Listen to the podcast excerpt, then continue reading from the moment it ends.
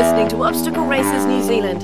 Join your hosts Max Bell and Stephen Steady as they explore the realms of obstacle sports, including OCR, mud running, adventure racing, hybrid racing, ninja, and more in New Zealand and abroad. One year, Max. We've been doing this. Not as probably as uh, vigilantly as we first planned, but uh, we've got through 18 episodes, 19 episodes. Yeah, I think this is the 19th. This one Hmm. here. It's exciting and crazy that Yep. been going one year. It's cool. Learned a lot. Yeah, like like like you said, just the not as we did we did have a plan to release an episode every three weeks, was it? Yeah, two to three weeks. So we're not, we can't be that far off at 19, and potentially we could have had 24 out. So we're a little bit there, but I think it is good we've been going for a year though, because that's it is hard to maintain that enthusiasm. yeah, and the momentum. That's one thing. I've noticed. Sorry, something I've noticed with other podcasts too. It's like sometimes I'll search for a topic and I'll find, you know, ten podcasts, twenty podcasts on this topic, and I'll start clicking through them, and so so many of them are just five episodes, two episodes. Like obviously someone's been really excited and then just gotten sick of the grind of making it. Uh, Making it's hard yeah. to keep going. Yeah. Yep, yeah. Well, I actually looked for one today.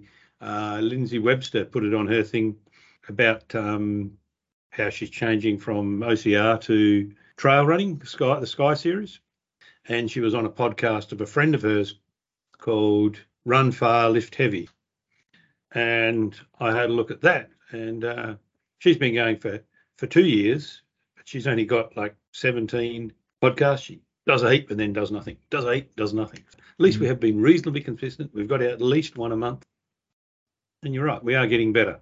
I think so. Yeah, it's um exciting now this episode because this time last year, August 2021, when we started the first ever episode, was with talking about Ultimate Athlete, the first Ultimate Athlete ha- that happened in 2021, and interviewing Maria Bentley. Yep. It was one of the elite races, interviewing her about her thoughts on the race. But this episode now, again, one year later, talking about Ultimate Athlete, and again we've got Maria back on the show as well. So Yep, with a few others. Circle.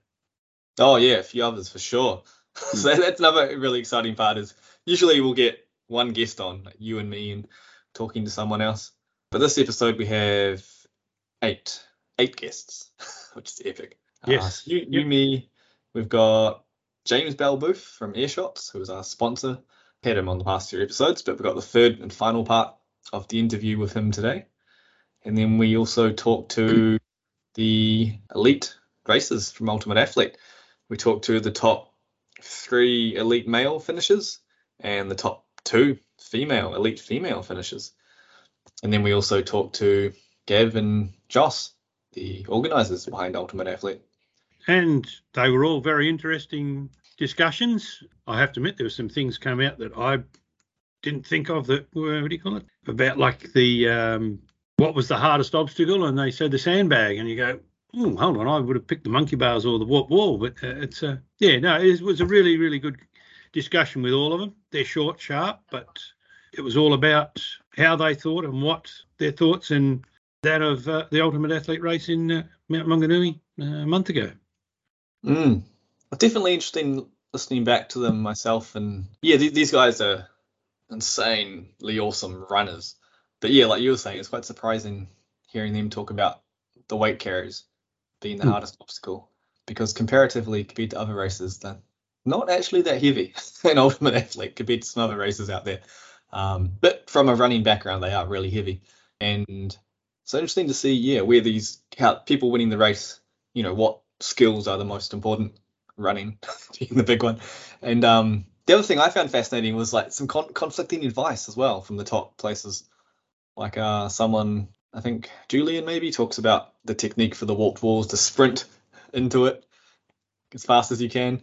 And then uh, Maria, I think, talks about the opposite, how you want to go in slow and just power in the last, you know, one or two steps to get up it. So again, that's fascinating hearing the the people who are doing the best at this race have completely different way of tackling an obstacle. And one of the things I found too was the the uh, two women both said that they would like to compete, do more, and uh, definitely will be coming back to UA. So uh, that's that's encouraging. Yeah, and it sounded like like we learned about you know the, some of the other guys are athletics and triathlon and just hearing about um like their season as well as how that timing Yeah. matches up with UA. Looks like there is a bit of a potential crossover there, and that some of them may not be able to come back just because their their main sport kicks in again. Mm. And I think that's going to be an issue, whatever sport you're in. If you uh, are trying to cross over and do other other types of competitions, your main sport is always going to be there's a season for them all.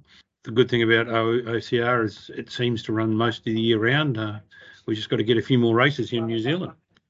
And having Joss and uh, Gavin on and getting their perspective of the organisers, it certainly opens a few doors up about what's happening them going forward, but what worked and what didn't work for them uh, at the Mount for their second uh, their second year. Yeah, and we get the details too on the new event coming, the, the short course, Yes. the athlete 150 meter course. Pretty exciting. Before we jump into that, just wanted to take a little bit of time too to talk about. Just had some thoughts about our podcast improving over the year. um, so I remember talking at the start with you, Stephen, about one of the things I like about podcasts. I think as a medium, it's quite forgiving about people starting it and being pretty terrible quality. one of the things I enjoy with some podcasts is listening from the start all the way up to current day, but just seeing how they've improved. Like you can see the gaps where they've gotten new microphones or they've figured out how to edit something. or that- um, it's quite cool seeing that journey with them. Yes. That's definitely what we've done over the past year. Oh, the, just the editing. The first couple of episodes was us two rambling on, and then oh, let's let's publish that. Uh, now uh, spending a bit of time and editing and, and having an intro and, and having some some notes, which are probably unheard of at the beginning, or even doing research. We turn up and ask questions, and they go, "Oh, yeah, okay, you had done that." So, yeah, you and I would just have a conversation and just make it up on the spot. Oh, having, yeah. having notes of what we want to talk about definitely helps. To be honest, I didn't even edit some of the first few episodes. Like Yeah. We'd record our intro, the interview, and some music, and I'd, I'd edit those together. But I wouldn't go back and edit the conversation. So it probably sounds bad, but now I'll go back and I'll edit out the long pauses and even just some tiny pauses just to keep the the flow of the conversation consistent.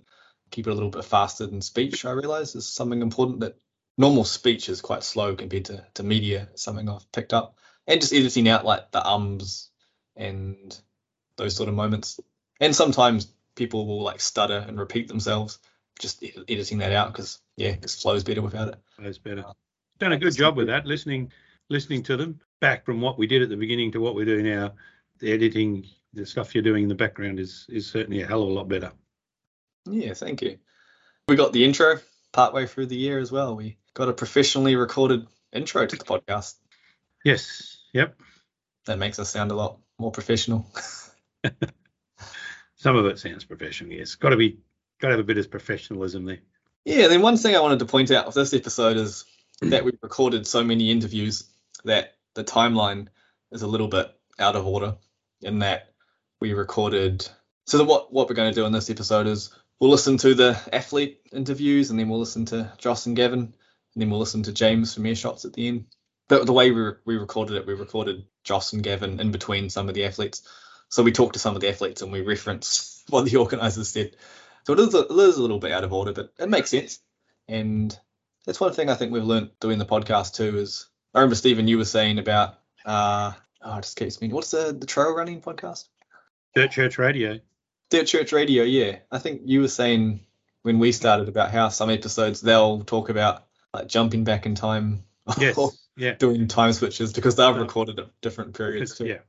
Yeah. No, I listen to that one. Them most uh, weeks when I'm out running on a Sunday, and and they do, and they go, and you're listening to this, but we recorded it, and this has happened since. Mm, Maybe that's something we should actually bring up because sometimes we do say that, and then hold on, we've said that, but this has happened since, and we haven't actually covered that off. So you're right. Yeah, I know we did uh, record these uh, interviews with the the team, and then we did Gavin and Joss halfway through, and then James we did a few weeks before, which not that he has a lot to do with the UA one, but it does jump all over the place in the timeline of what's happening in the world. Yeah, and I don't know if you can avoid that for podcast. But I know we have done it in previous episodes too, where we'll, we've talked about something and then we've built up a stack of interviews. So we won't release that interview until two months later. then by the time we release it, the, the current event, the current race we talked about, like we talk about, oh, this is happening next weekend, and then when you when you guys listen, it's actually past. Um, Past, so yeah. things like that, just keeping in mind, there's different time frames for us. I think when we record, like it's hard. I don't know how to. Maybe it's one of those problems you can't avoid. It, it is, it is, and I um listened to uh, Brodie Kane. I don't know if you remember her from TV One and all that. She's got some podcasts, and then she talks about the same thing. Is when she was in media, she had to everything was there and then. It's going out tomorrow, but now she she does the same thing. She records podcasts because that's what she does for a living now. She does podcasting. She helps people with podcasts. But you record something and you might not put it out for two months. You really do need to listen to it to make sure the intro matches what the people have been talking about because the world has changed a lot since you did it six weeks ago. And I think we're getting better at that now. A valid point. yeah, definitely. Hmm. But going forward, I also have just realised that we have the ability for people to leave us voice messages. If anyone would like to send us a message talking about their feedback for the show, or you know what you want to see on upcoming episodes, or questions that you'd like to put to anyone that we interview, I'll drop the link in the show notes. That would be good. Get some feedback on what people think and what we can improve in and what the area we could head to with our people we're talking to, or they may have ideas of people we should be talking to. I was wondering what that was in the in the notes you've written up. Uh, vo- leave a voice message, and I went, okay, how's that going to work? So Spotify has added that as a new option, have they? Or- Yeah, yeah. Leave us a message and then we'll talk about it in an upcoming episode. And also leave us a review. Your podcasting platform has uh, has the option to leave reviews. Yeah, feel free to write us a review, and we have uh, an aggregation system in the background where it scrolls all the platforms and gives us the reviews, which is currently sitting at zero. we have zero reviews, but we have listeners. I know you guys are listening. We get the stats. Um, We get the feedback from some of you. But leave us reviews, please. Let's definitely leave some reviews. And not you, Mum. I don't need a new review from you. We can just get our mums to leave the first two and then get the Yeah. ball rolling. Maybe I should give her a call and say, can you do? I'll do that next time I'm talking to her. Anyway, side issue. Uh, this weekend, I uh, the weekend just gone, I should say. I did the tough guy, tough girl here in Auckland. When we were heading out to it, it's, at a new venue in Kumu, Kimu. We thought, oh, this is going to be good. It's the Pony Club, so it's flat. There's no hills or anything. But I was quite surprised. There was no hills, but it was still a well, well-run event and the well no it's a mud run there's no big obstacles there's a couple of walls a few pipes to crawl through some nets to go under but they dug some big big deep holes i'm a decent size and they were up to my chest so some of the shorter people uh, would have struggled with some of the holes Oh. but uh, i must admit it was a really good day i enjoyed it and for people who haven't done tough guy tough girl with event promotions we had murray on uh, late last year he he puts on a very good show. It's well organised. They yeah, they do a really good show. So if you're listening and you haven't done a mud run, definitely give Tough Guy Tough Girl. I think there's one left this year in Rotorua. Give it a go. It's um it's a fun day. I went out with a crew from uh, Ascenfit. Uh, we had I don't know eight or nine. We came third in the teams event and had a, a really really fun day. Nice. Yeah, I've done Wellington a few times and Palmerston North a few times when that was when that was on. But yeah, definitely recommend it. Yeah, well, this one they've changed because they had it here in Auckland, and I and it was out. I can't remember the name of where it was, but it was there was no it was not spectator friendly. You head off from the start and go through a fence and across a creek, and then you're in this uh, the forest and you're in paddocks, but there's no viewer. It was not very viewer friendly. Where this, uh, it was a very zigzaggy circuit around the event, of the main um, start finish line. Any any competitors who finished could go out and watch, but also if you had people who weren't involved in it could go out and stand at the mud pit, stand at the walls and watch you. So it was from all the ones I've done, they've catered for the viewer more than the, they have in other places because I've been to the one in Wellington and the Rotorua and you don't have that as much. Where this you could go out and pretty much stand at every obstacle that you wanted to, which I, I thought was from getting people involved and and having a, a decent crew out there. Because we went out there with the whole heap of us, and then the guys that finished went back and watched the guys that were doing longer runs or hadn't finished first, so you could watch, come over the wall, crawl through some tunnels. Very, very friendly to uh, spectators. Uh, sounds pretty cool. And what about you? You do got anything on your plate? Have you done anything recently? No obstacle races, unfortunately. I have recently held. I've been organising chase tag, which is sort of sort of related to obstacles, quite parkour side of things, and that it's um trying to launch the sport of tag. This World Chase Tag is the, the global league for this, and we're trying to get started in Wellington. But but the games are an obstacle arena, and you have one chaser, one evader, and they're 20 seconds long, up to 20 seconds. Uh, so really short, fast, and sprint pace. So we had another event for that. It's pretty cool. We got the the arena, the quad, you know, the obstacle setup. We got that down a bit more organized. We had some more thought put into it, how to lay all the obstacles out, and that that changes it so much. So I think we've got our, our base down. We've got our, you know, we know how to run the games. We're getting the arena down more. We've set up more. They call it EQ for evasion quality. So different parts of your setup have different EQ ratings. So different obstacles have better EQ. So which means uh, as the evader, you got more defense at an obstacle. Um, it makes it harder for someone to chase you. For Chase you. Yep. Yeah. Well, I have to admit, since you started telling me about this, I did watch some of it recently on ESPN, I think it was. Yeah. One of the ones on Sky I was watching. And the question I have is so the person that wins, they stay out there until they get tagged, do they? They do. Yeah. So it's Ah, okay. Yeah, it's quite strategic at that watching the games because yeah, the person who wins stays on, and then a fresh player comes in. But the players, the teams, you know, you can choose which player goes on. So the person who's winning is getting more and more fatigued.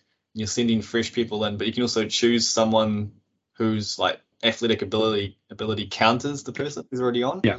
Yeah, so it's quite cool on the. It's one of those sports I'm learning that it's so it's just fun to watch 'cause it's so fast and crazy and athletic. But there's so much like behind it. The more you get into it, the more you learn like what teams and who the players and their strengths and Okay. weaknesses, and Okay. yeah, which makes a Hmm. good sport, I think, when there's so much more depth and debate you can have around it.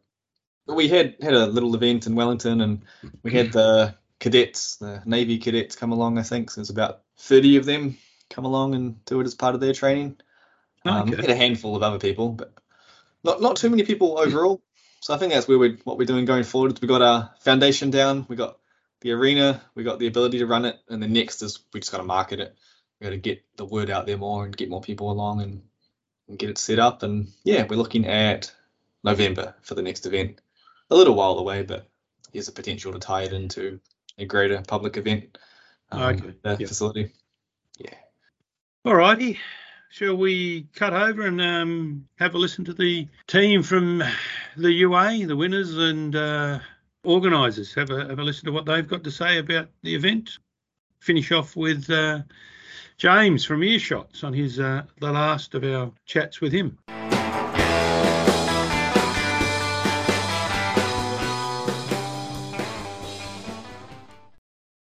First up for this episode, we talked to Julian Oakley, who was the first place elite male finisher at Ultimate Athlete Mount Maunganui Yeah, thanks. 2022. No, it was um, something I'd never done before, so it was yeah, I wasn't really sure how it was going to go beforehand. Sort of scoped out some of the course, but yeah, had really wasn't sure like how things would, would plan out. So yeah, to get the win was was cool.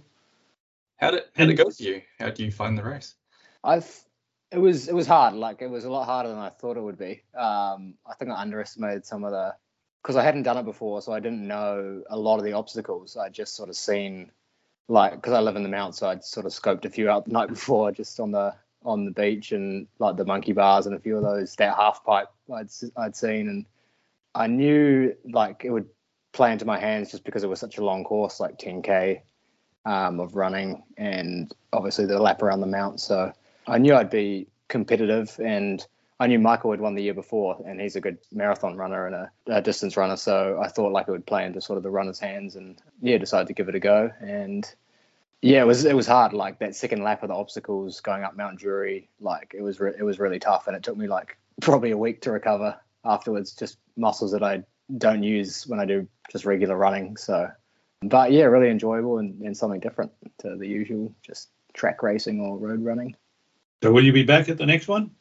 Um, I think so. I need to need to scope it out in advance. I it's yeah, it's, as I said before, it took me so long to recover. Like, need to make sure I have my, my schedule planned from racing or anything afterwards. But it is a good time of the year for that. Like May is pretty kind of a downtime for no athletics and not really into the cross country season yet. So it's it's actually a good time for for me Okay. um, to to do a race like that. So what do you do normally? Is your norm, normal sport and normal races? You do athletics. Yeah, yeah, right. So um, yeah, athletics is what I've done for probably like the last ten years, pretty competitively. Um, started like track 800, 1500, gone all the way to 3k, 5k on the track, and then recently done a couple of half marathons. So that's yeah, that's my background, and still sort of moving up in distance. Like done a couple of half marathons this year. Um, yeah, we'll probably do some cross country coming up next couple of weeks, some road racing, and then back into the athletics season in sort of December is when it when it kicks off again. So yeah, that's sort of my background and where I've come from. Yeah.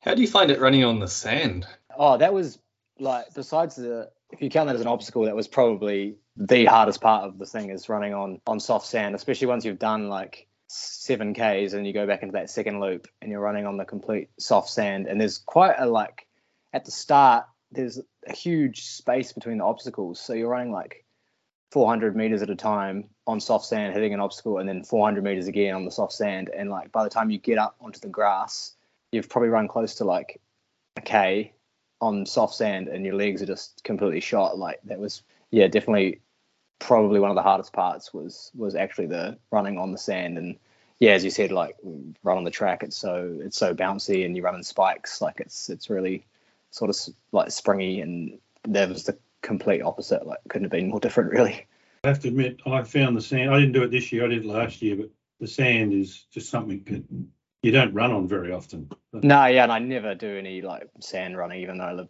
near the beach but like it's yeah it's it's so hard it's so draining and i think that's what did a number on my like legs the next day like quads and like calves just shot the next day Yeah, I ran it this year. Didn't run it last year. Opposite of Stephen. I only ran the 3K. One thing I found was just that mental, like you go come down the beach and then you go up Mount Drury and you come back and you go back on the sand again. yeah I found that transition back. Just your there's that moment like 30 seconds when just hits you mentally. Yeah, yeah, yeah. That Oh, go from the the sand. from the grass and the road and then onto the sand and then you've got to get up the um like the half pipe and your only run up is on completely soft sand. So it's like hard to build any momentum, especially when you're tired, like trying to full out sprint to make sure you get yourself up there and it's just soft sand the whole way. So yeah, it was that was definitely tough. and what did you think of the half pipe? Oh, it was awesome. Like I'd seen it the night before when I went to pick up my race pack, and it was quite. It was. I think it drizzled a bit the night before, and it was like slippery.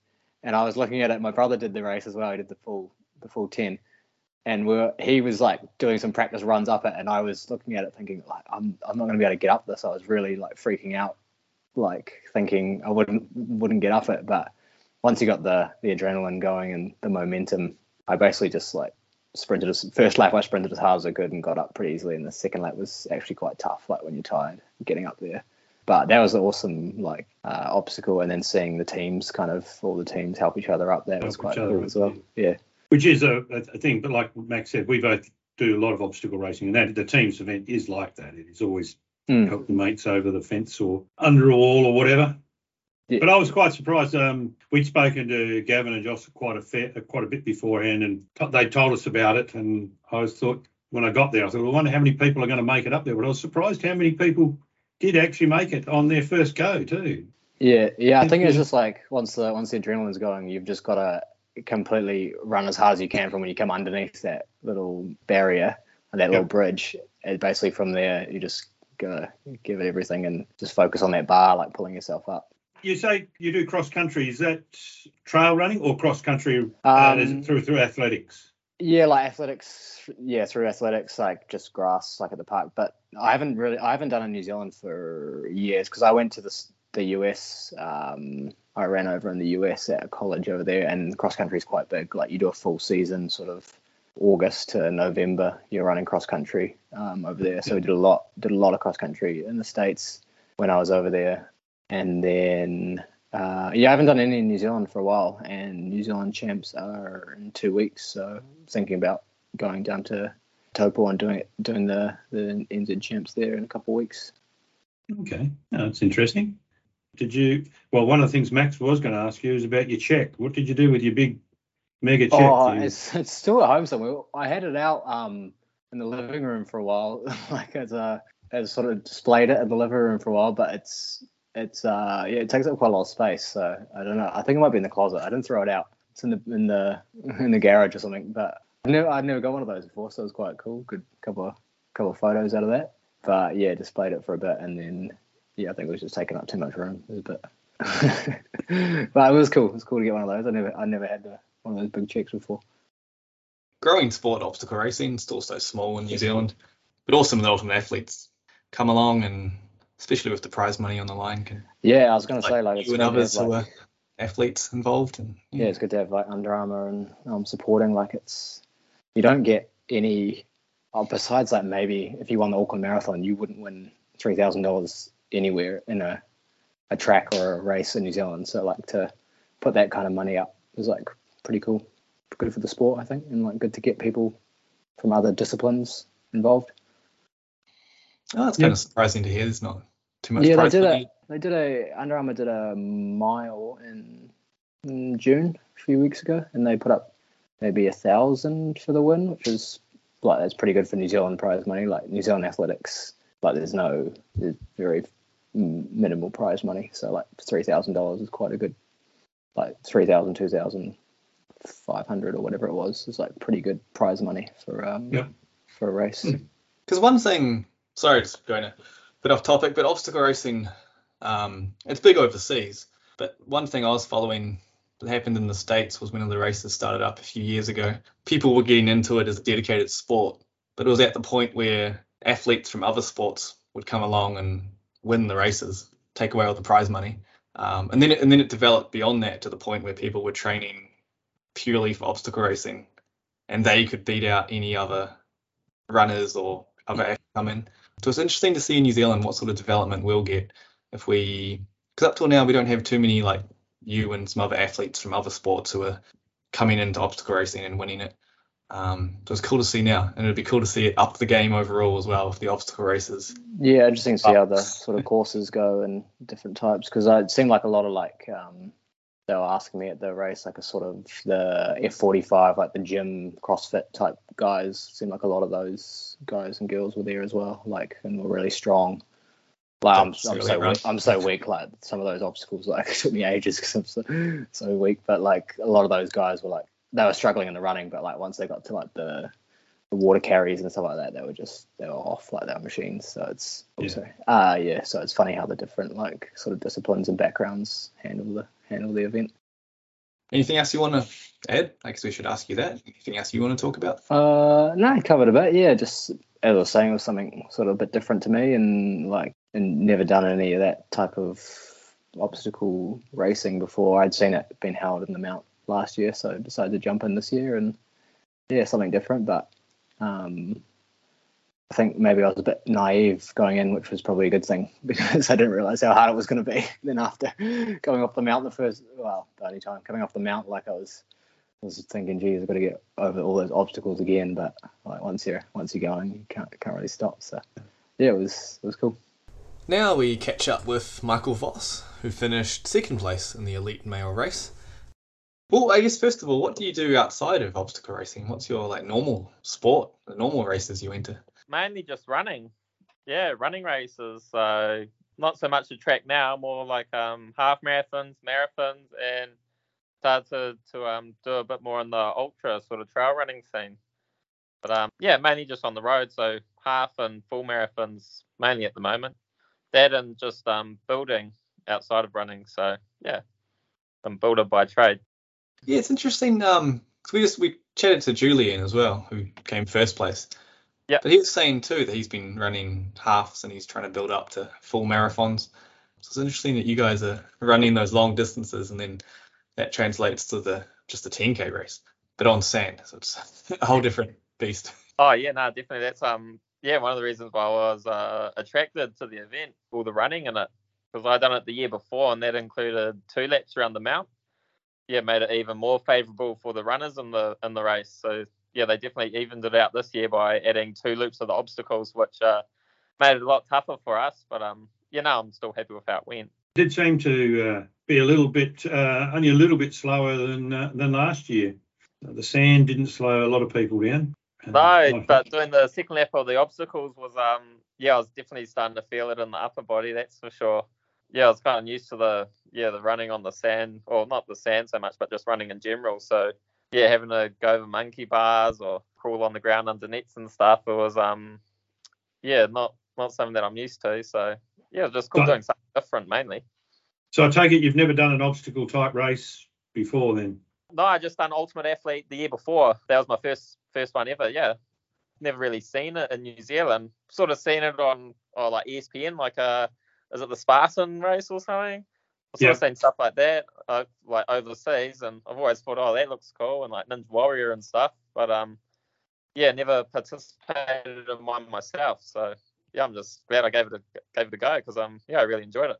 There is a few around in Auckland and New Zealand, I should say. Uh, a couple down the south, or a few down the South Island, and Oh and yeah, that's one of the things we've got this podcast. Both me and Max love it, uh, Yep. and you do have to go overseas if you want to do a lot of racing. But Yep. is to try and encourage others and help Ultimate Athlete and Spartan is coming to New Zealand. They've had one race here and they're Oh, trying yeah. to come back. Uh, they're hoping to get back later this year. oh sweet. have to keep my ears out.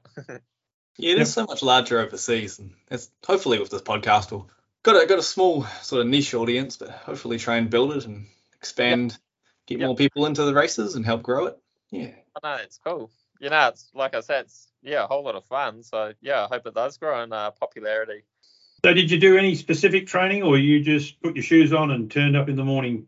Oh, last year I, oh, I sort of muck around at work and I don't know, see if I could do some pull-ups on the scaffold and stuff. But uh, apart from that, eh, nothing really. I kind of just backed myself. Like I knew I could sort of lift reasonable weight just being a builder, and um, knew I was fit. So yeah, gave a go at doing the monkey bars while I take the dog for the walk around some parks and stuff. Yeah, thought oh I'm good to go. So yeah, apart from that, that was all I done really. Eh. But having that huge running fitness base definitely Yeah. helps. you know, I'm just glad I had that behind me to um yeah rely on because I definitely wasn't the fastest over the obstacles both years around. So yeah, you sort of make up a bit of time running in between them all. How do you find the the new one this year? There was that red wall, the warped wall. Oh, when I got there to register, um, probably the first time that I've been yeah that nervous like starting a race. I wasn't even sure if I was going to be able to get over it. Yeah, facing that for the first time was pretty nerve wracking, but um, yeah, I sort of just tried to do it like they do it on Ninja Warrior on TV, and all worked out. And was there any other part of the race, any of the other obstacles in the race that gave you a hard time, or probably the sandbag. The sandbag carry up the up the hill there, about halfway through the obstacles, I think it was. Still remember it last year as well, and that's what banged me up the most. Just I think just running downhill with the bag on your shoulders, just really feel it in my back and my glutes. Just um, I guess that extra weight sort of bearing down onto your shoulders as you come down the hill. Yeah, that was probably the same this year. That's what banged me up the most after the race. Probably feeling it all week, that week back at work and running apart from that though, it was I wouldn't say it was easy, like still definitely hard, but the warp wall and the sandbag were definitely the trickiest obstacles out of all of them. you said you do a road racing, is it, or trail running? So are you part of the A bit of both, but mainly road at the moment, yeah. Halves and full marathons, yeah. Because you did one the week before Ultimate Athlete this year, didn't you? Yeah, yeah, I done uh, Hawke's Bay Marathon.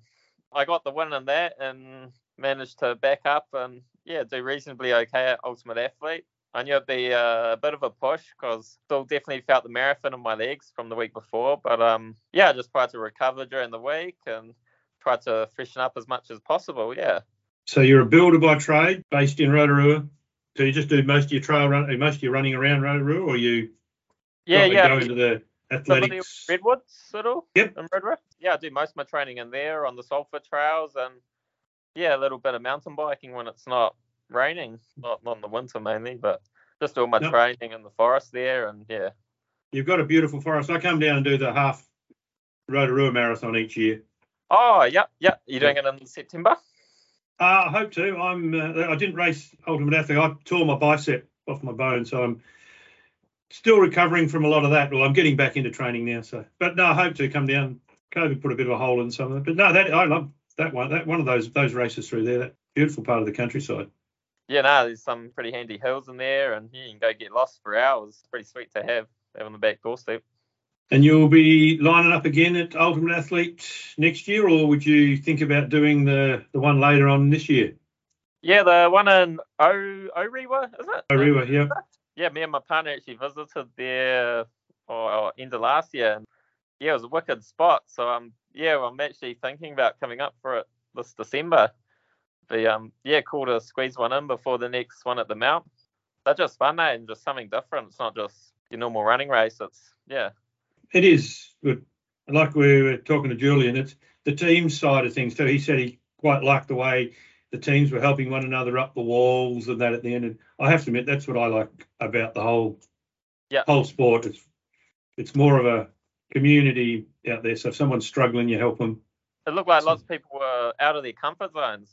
Yep. which I think was Mhm. pretty cool. And yeah, I'm- mean, it's just cool. Just yeah, like I said, trying something new and yeah, doing something that you thought you'd never do before.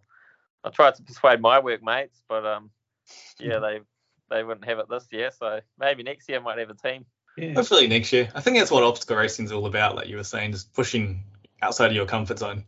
Like you see some of the stuff and you're like, no, I can't do that. and then you get on the course and you people are pushing you along and you realize you can do more than you thought you could. Yeah. Yep, yep. Nah, it's cool. Yeah, cool to watch and yeah, cool to participate also. Yeah, one thing we were wondering to ask you guys is what did you do with the the big checks? Uh, yeah, I still have mine from last year. I think it's in a wardrobe somewhere. But um, yeah, I couldn't actually stay for prize giving this year because I had to go up to Auckland for a yeah birthday. I think it was something anyway. But um, you know, it was pretty cool getting one last year. Cool that they just offer that and a bit of cash to go with it. Brings out the competitive side a lot more. That's for sure. Good having prize money on the line, being able to get like Yeah. you, the others, and some some top runners along, and it's Yeah. awesome. yeah, it's a bit of a shame they didn't send you down the big check too. I guess that'd be expensive to just ship that thing.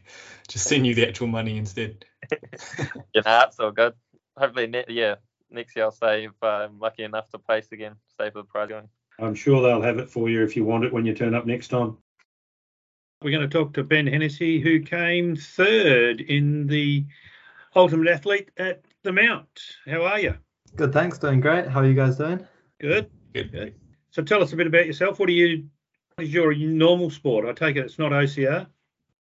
No, not quite. Um, so my main sport is running itself. Um, just running. So in the summer I'll be competing in athletics on the track, and in the winter I'll be rolling over the hills and cross country. Okay. And your base whereabouts? Uh, Tauranga. Oh, Tauranga boy as well. Uh, originally from Waihi, but I moved up here this year for um, uni. Oh, okay. We lived in Waihi for a while. We got a beach house at Waihi Beach. Oh, cool. Good spot. Me and my wife both worked in the gold mine there. Yeah. Ah, sweet. Hmm. Yeah, because we heard we got we got told you were studying to be a PT, right? Personal trainer. Uh, of some sort. Yeah. Um, in the sports area anyway. Okay. Yes. Yeah, because Joss mentioned that you went along and helped on the Friday night. Uh, With yeah, the just kids? for the um kids event. Yeah. Yep. I take it this was your first ever foray into obstacle racing. Yeah, um, I've only ever done tough guy, tough girl once with school. Other than that, that's my first experience with the obstacle race. Yeah, And what's your first thoughts? awesome fun and very, very hard. What would you class as the hardest obstacle? Ooh, I'd have to say the um the reverse. We have to jump up and then get your whole body up, and it's um angled kind of like that. I forgot the name, but yeah, that one was rough. Okay, that's interesting. And And carrying the- sandbags up a hill was never was never going to be easy. Did the wall, uh, the um, the wall, intimidate you? A lot of the others said that, Uh, that intimidated them, but it wasn't actually as hard as they thought. the warp wall was it? Yeah, wall wall. Yeah, uh, yeah, definitely. I was just thinking um, how many times I've watched the American Ninja Warrior and um, how high it is on that show. So I was thinking, oh, am I gonna? Is this gonna be easy? Is it gonna be hard? Yeah, you get a bit of adrenaline pumping when you're with the crowd there, though. Yeah, that one definitely looked impressive. It, it turned out not too bad. It was pretty grippy actually, which is good. It worked really well, and it looks like it's the the nerves up coming into it. Yeah, yeah, definitely. Definitely worked well as an obstacle.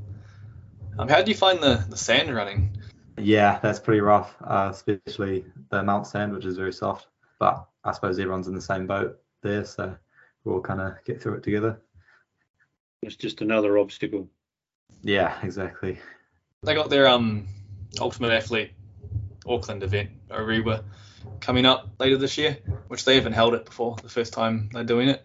Apparently that one, it's on the beach as well, but the sand is different. It's not meant to be as soft. Um, so that'll be interesting to see as well how that compares to everyone finding the soft sand really hard. But yeah, if you can make the Auckland one, Yeah, yeah. be awesome. Yeah, I'm definitely considering coming on up. Come up and make a week of it. Come to the Spartan race on the, the weekend before. Oh, sweet. How good. You get the bitten by the bug, I suppose. yeah, yeah. Because it's um it's going to become an Olympic event soon, is it? Or Supposed to be get, getting into the Olympics. Yes, it'll Yeah. be a bit of a watch this space. I think. See where it goes. At the moment, it's going to be one of the disciplines in the modern pentathlon. oh, cool. Yeah, it's on, on track to get there. Um, I think they're going to train. The plan is to try and split off after it gets in under pentathlon. So they're doing the. Oh, I just saw the other day they're doing the second test next week in the Philippines. They're doing two tests of it under pentathlon.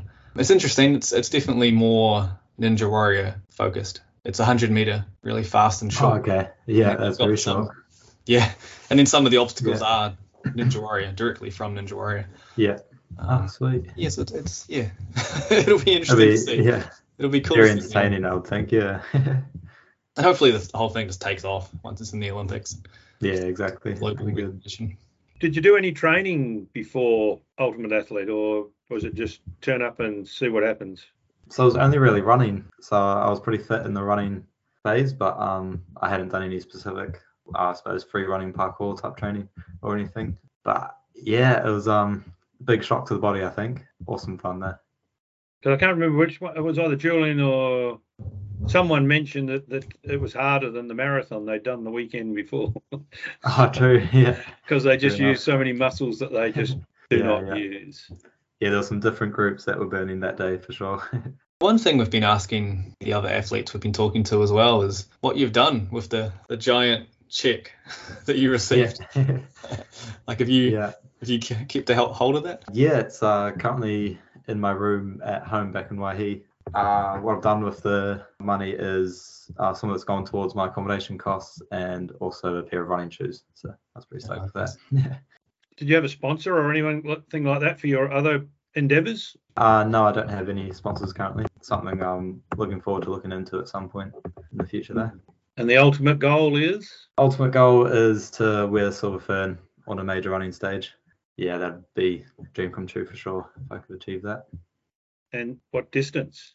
Um, I would say it would quite possibly be in a 5,000 meter race, a 1500 meter race, or maybe at uh, cross country world champs or something like that. Still in the stage of finding which is my strongest forte at the moment. No, cheers for that. It's good to get your thoughts on the race, and I think I think people with like athletics background have done well from what we've learned talking to the other guys as well. Definitely all Yeah, that yeah. running, and, and even obstacle race too. You know, you got obstacles, but the main obstacle is the running. Yeah, Still- yeah, yeah. Ninety percent of the course is running, so it's really cool to see. Yeah, see you guys come in and have a race like this that has prize money on the line to draw in athletes. Yeah, as cool. well. Yeah, but good good luck. Good luck representing Cheers, New Zealand mate. in the future. Yeah, well, I hope so. Cheers for having me on. That was good, good chat. Jumping over to the female side of the field, we now talk to Deb Fuller, who came first place elite female at Ultimate Athlete. How are you? Yeah, good, thank you. And yourself? Good, good. Yes. Over the rain here in Auckland. Uh, whereabouts are you? Yeah, in Tauranga it's a bit the same. Any bit of sun is very much welcomed. I've got two dogs, as you can see in the background, and they're over being stuck inside, as I suppose kids with school holidays are as well. Yeah. So, Ultimate Athlete, how did you end up there? Was it something uh, spur of the moment, or did you follow up from the year before? Um, it was actually a very last minute decision. I'd been pretty crook with um, a nasty bout of shingles for a few months prior to it, and was just starting to get back on my feet and woke up that morning and decided I felt alright. So put in a last minute entry and I don't know, came away with the win. So it was pretty worthwhile. Yes, certainly was. Certainly was. Is that the first obstacle race you have done? Yeah, very first. So I've what, what's your it. background? Your Um, I'm a triathlete currently. I've kind of been sporty all throughout high school, so I'm just off the back of a few years professional cycling, and then before that I was a runner. Um, but at the moment I've been doing triathlons for two years, so yeah, that's what I do at the moment. ah, okay. And you're based in Tauranga, I take it. Yeah, And how did you find the Ultimate Athlete? The obstacles? I found them pretty tough to be honest. I don't do a lot of gym work, just a a few Pilates sessions a week, but I guess the swimming and cycling and running kind of keeps me fit and strong. So I don't think you're alone there. I've spoken to the two guys that won as well, and they both said the similar sort of thing that there was the running that kept them in it. Uh, Julian and Michael both said if it wasn't for the fact that they were good runners, they would have struggled. And the beach sand, they uh, put that up there with the warp wall as being one of the hardest obstacles. oh Um, yeah, yeah, you can be fit, but that that running in the sand really takes it out of you. Your plans to do any other obstacle races? Um, uh, the other ultimate athlete in Orewa later this year, or maybe give Spartan a go when they um they come along uh, in November. Yeah, I'd love to.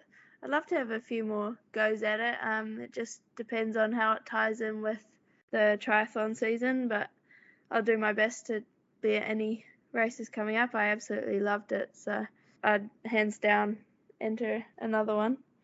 So you, would train a bit more specifically for it next time, or just uh, suck it and see again.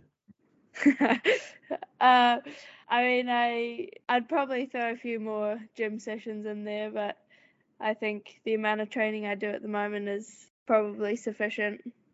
So you do just triathlons locally, like nationally, or is it overseas as well? Uh, At the moment, just nationally, I was hoping to get overseas for at least a race or two last year, but it was pretty difficult with COVID and finances, and yeah, it just didn't really work out. But hopefully, hopefully next year. Mm, okay. And did you find any obstacles really hard or really difficult, or I actually found that the the water carry was pretty tough. I just like with the moving water inside the container and it's smacking you in the head. I put it on my shoulder and smacking me in the head, but then like the grip strength to hold it down by your side was pretty tough. Having to run with that, um, but they were all pretty like pretty tough Yeah. obstacles. That's interesting because either Julian or Michael, one of them said the same thing that they put the water carry up there as one of the hardest ones. yeah, And being an obstacle racer, that's one of the things we train or practice for a lot, carrying just dumbbells and that mostly, because nearly every race has some type of that, either a drum, water drum, or a sandbag, or or Yeah. something that you've got to carry up a hill and then down a hill again. Yeah, I mean the sandbag wasn't as bad. I think when the when there's not the moving water inside the container, I think that's what made it harder.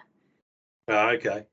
Um, but yeah, not being used to any of that was a bit of a shock to the system. I didn't do it this year because I'm getting over an arm injury. Um, were the water drums full? Because I know last year they they were only half full, and that was really bad sloshing around. So that we're going to fix that is by filling them up or finding smaller drums. So if they were sloshing around, it must have been full, completely full. I'd say about three quarters, three quarters full. Definitely Okay. wasn't all the way up. So it's the running that saved you or got you to in the first place. yeah, pretty much. I tried to follow a few of the other girls through some of the obstacles to see how it was done, and then um, kind of just made up some time around the mount, and then held on for dear life on the second lap. hmm And how'd you find the warp wall? I was most worried about that, but uh, I think the adrenaline got me moving, and I just straight up first time, so it wasn't actually as scary as I anticip- anticipated. Yeah, I have to admit, when I turned up down on Friday night, I thought, oh, that's going to be a stop a lot of people. But I was quite surprised that so many people did make it. It's uh, Yeah. so many people watching Ninja Warrior and then getting full of adrenaline and getting up there. yeah. The big check, you've got that hanging on the wall somewhere, have you? Have you? yeah, it is actually sitting in in the garage at the moment. Quite a big I know, thing. I asked the asked the boys about it, and they said that's the first time they've got one in, inside New Zealand, a large check like that. So it was quite novel. Yeah, it was pretty cool. Is there anything else you want to talk about on Ultimate Athlete? Um, I just wanted to say that it was a very, very well done event. Like I've I've been kind of racing and doing a whole bunch of sports for you know throughout high school and been overseas, and I just thought that was a very cool atmosphere and very well organized and well done. So kudos to the organizers on that. Yeah, Ultimate Athlete have done a really good job, and, and Under Armour, one of their major sponsors, have done a really good job. Um, that is one thing you will find if you do other obstacle races that they uh, they do have a good atmosphere. Ultimate Athlete have done a really good job for for New Zealand, that's for sure. Yeah, it's great. Triathlon could take a page out of their book. Actually, uh, Gavin, who who started Ultimate Athlete, um, I interviewed him ages ago, and one of the comments he said he got into ultimate into obstacle sports because he's a was a big triathlete, and he made the comment that he used to get up at four o'clock and his kids would come to watch him, and he'd run away and come back six hours later, and it was all it was all over. They were sleeping in the back of the car by then, so he uh, yeah. did like the uh, that side of things. yeah. Definitely a good spectator sport, that's for sure. It is. It is. And it's a good community to get into, get involved with as well. So Yeah. I enjoy it. So what's on your calendar for the rest of this year? Got any big races coming up? Um yeah, hopefully next week I go into surgery. I've had a few sinus and gland issues. Um but then I'm hoping to be fit for racing in November, December time it kicks off. So I'll do a few 70.3s and then just see how the season goes. Hopefully get overseas. So uh, the triathlon season is mostly sort of all over through the summer, isn't it? Yeah. Yeah. All right. Well, thank you very much for your insights into how what you thought of uh, Ultimate Athlete, and um, hopefully we'll get to see you at, at a few more obstacle races and definitely at the Ultimate Athlete later in the year. Yeah, for sure. Thanks for having me on. Next is a special guest because we talked to her all the way back on the very first episode ever of this podcast. Um, and now we talk to her again as she ran again in Ultimate Athlete and this time finished second place in the elite female field. Uh, welcome back, Maria Bentley. Wow, uh, pleasure to be back. Thanks very much for having me. Um, yeah, this this year was obviously being able to compare it to last year. It was yeah, it was cool. Um, it was a very different race, different strategy needed to go into it. Obviously, um, when you turned up for well, first of all, you found out that it was going to be two laps of the obstacles or more sand running compared to two laps of the base of the track and one lap of the obstacles. So you instantly went, well, that's going to be slower, but cool because we get to experience the obstacles more. Because when do you get the chance to really get onto these kinds of things? You know, in training, it's not like that. So that was exciting. It was cool. And then I knew that there was another obstacle that we didn't know what it was going to be to be added to the race. Um, so that was like, oh, and I had a few chats with you, Max, about it. And I thought, oh, I wonder if it's, I thought it was going to be the spear throw. Um, and then I kind of forgot about it when I turned up on the day to go register and I saw the warped wall there. I went, holy shit.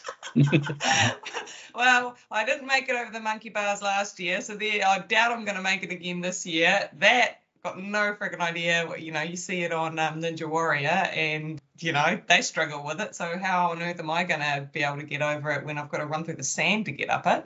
Um, so I instantly thought, well, okay, that means I'm going to lose at least two bands each obst- each lap of the obstacles. It is what it is. Um, but I thought, man, that looks cool. And then so actually, I, I my dad had come up because we were moving house that weekend, and my dad um, brought me over to the mount and it was pouring with rain obviously when we got to registration as well. I'm like dad we've got to go and find a skateboard park so i can have a go at running at the half pipe and dad's like it's pouring with rain. We're not doing that. And i went fuck.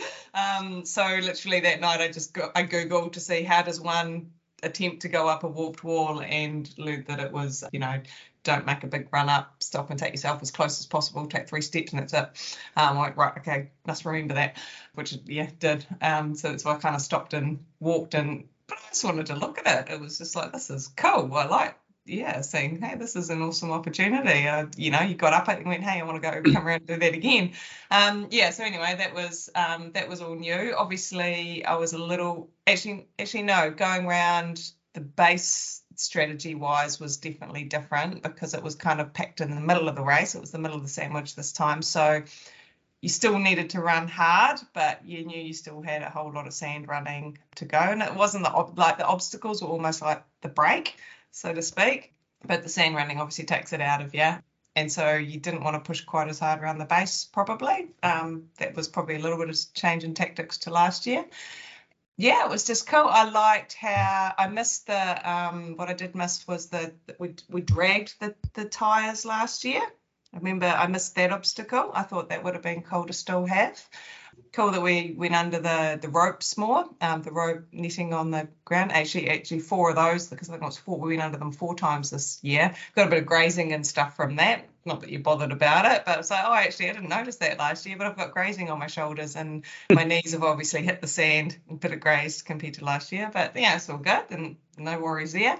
What else um, I thought was quite cool was um, when, when we were on the sand, there were there were now three lots of um, climbing over the walls, not not the A frames, but the, the straight wall. up and overs, the three yep. walls that were together. Yeah, that that was cool. I like that. And I thought that when we did the under and overs, if there were more under and overs, because it was, I think there were only three. We, I, I'm trying to remember, but I think it was like under, over, under, and that was it. If you carried that on for more and more and more, that slowed slow some of the runners down.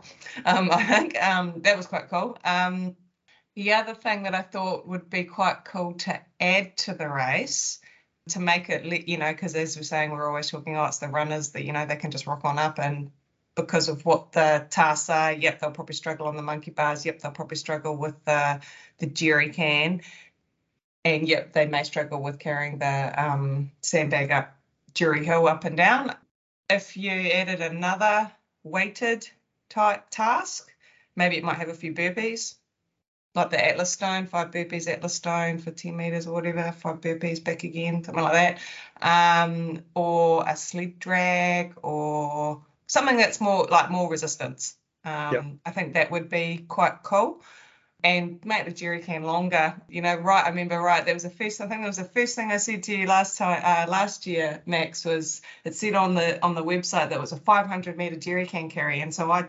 specifically trained for that sort of shit. That's going to be hard, um, you know, because once your grip goes, you're gone. Um, and it was short, but I know why it was short because you know there was like you know, getting getting enough of jerry cans. But then it was short again this year, and I was like, damn it! I always wish that would have been a bit longer because I think that that would have made quite a big difference if it was actually 500 meters long. And then the other thing I thought, you know, to make it less of a runner, well, not less of a runner's thing, but maybe level it a wee bit is it's a 10k event, but um, I didn't do any penalty laps, and my watch was just under 12ks for the for the yeah. event. So those are kind of, you know, those are just, you know, there was it was awesome. It was it's such a cool event, but you're just sort of thinking, you know, you always got to think of ways to improve or add or um, attract more, people. you know, different types of people to it. And those were just some of the things that I, thought of. Yeah, well, the list, the, the distance, everyone brought that up, and we uh, asked Gavin and Joss about it last night when we were chatting to them, and they both had COVID just beforehand, so they sent their fathers out to do it. Oh, please. and they actually expected it to be shorter, but oh. uh, they couldn't get around the mountain, so they measured it all with the tape measure somehow and measured it all and calculated it, and that's how it got screwed up so far. Oh, do they not have? So, but you got to listen to. Do they not have a GPS watch? li- listen to Joss, Joss's explanation. It is quite funny. And oh, same well, with the water carriers. I can send them my GPS file if they want it. More than happy to do that. I think they had all that, but they just overcomplicated it. Uh, but the water carry too, uh, the drums were a lot fuller than they were supposed to be. They they filled them for them, and they were supposed to put 15 kilos in each or something. And when they turned up the next morning, they were chock a block full.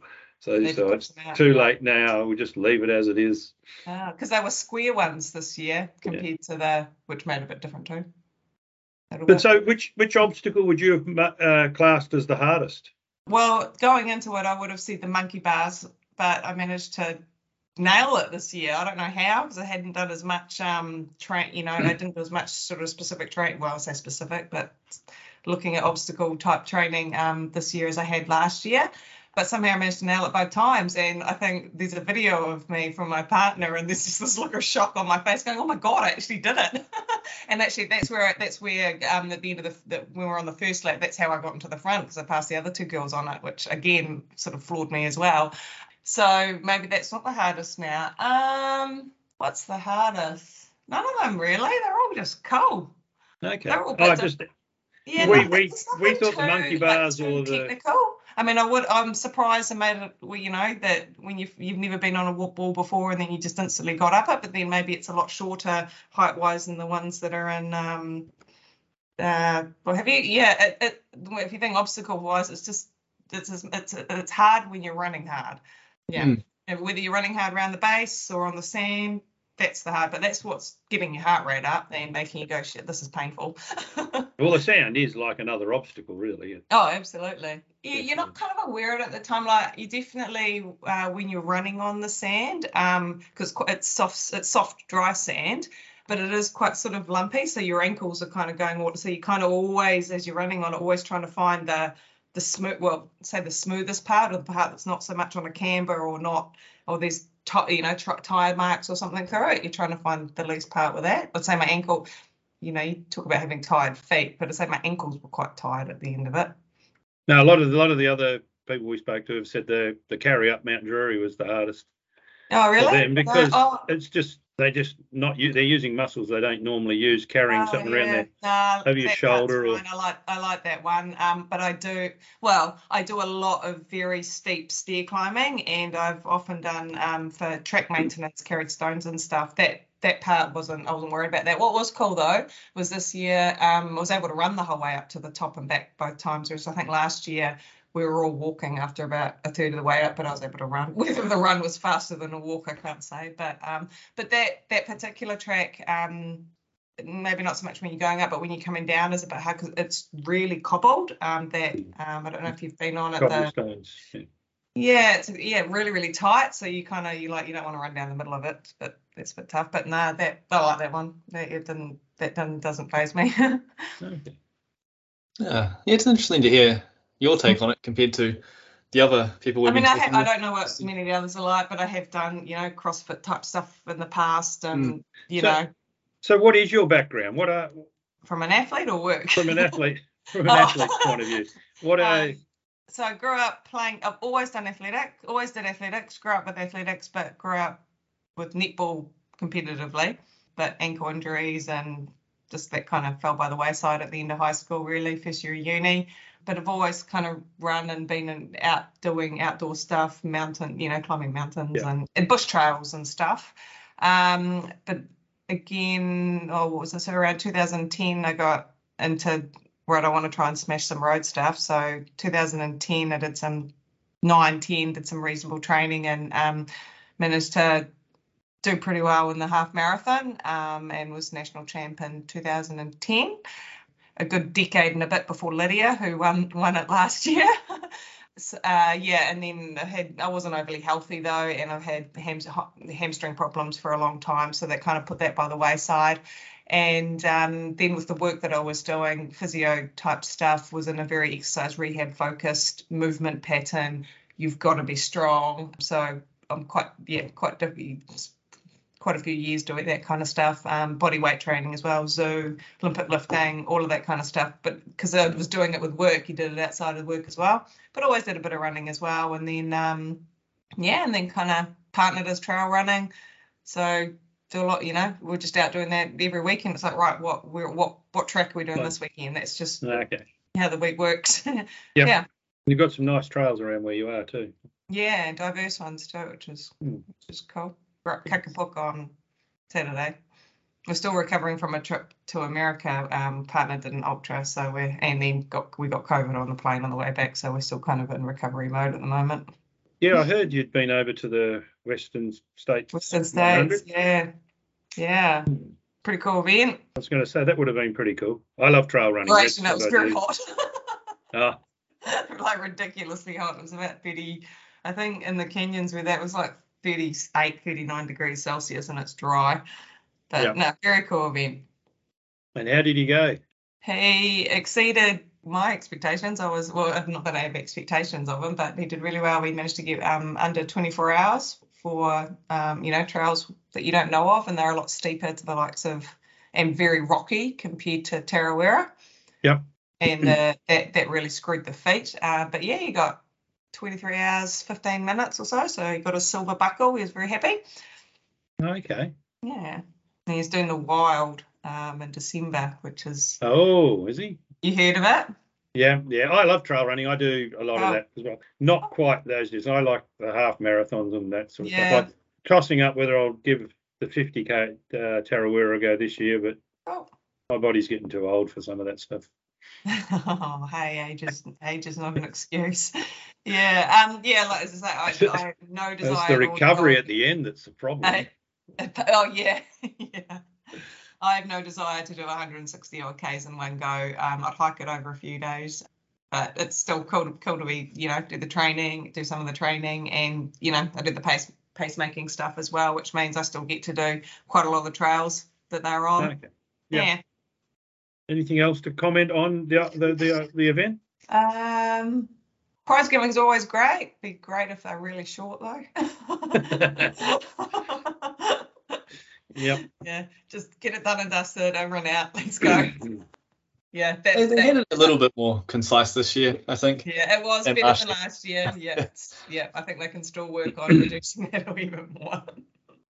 What did you do with your big check? Have you got that hidden away somewhere, or is it on the lounge room mantelpiece Oh like goodness, somebody you're has? not going to believe what it is actually doing. Um, as see, we moved house, and because we moved house, our cat has to um, be inside before we can let them out. So that's actually forming part of his walls around his kitty litter.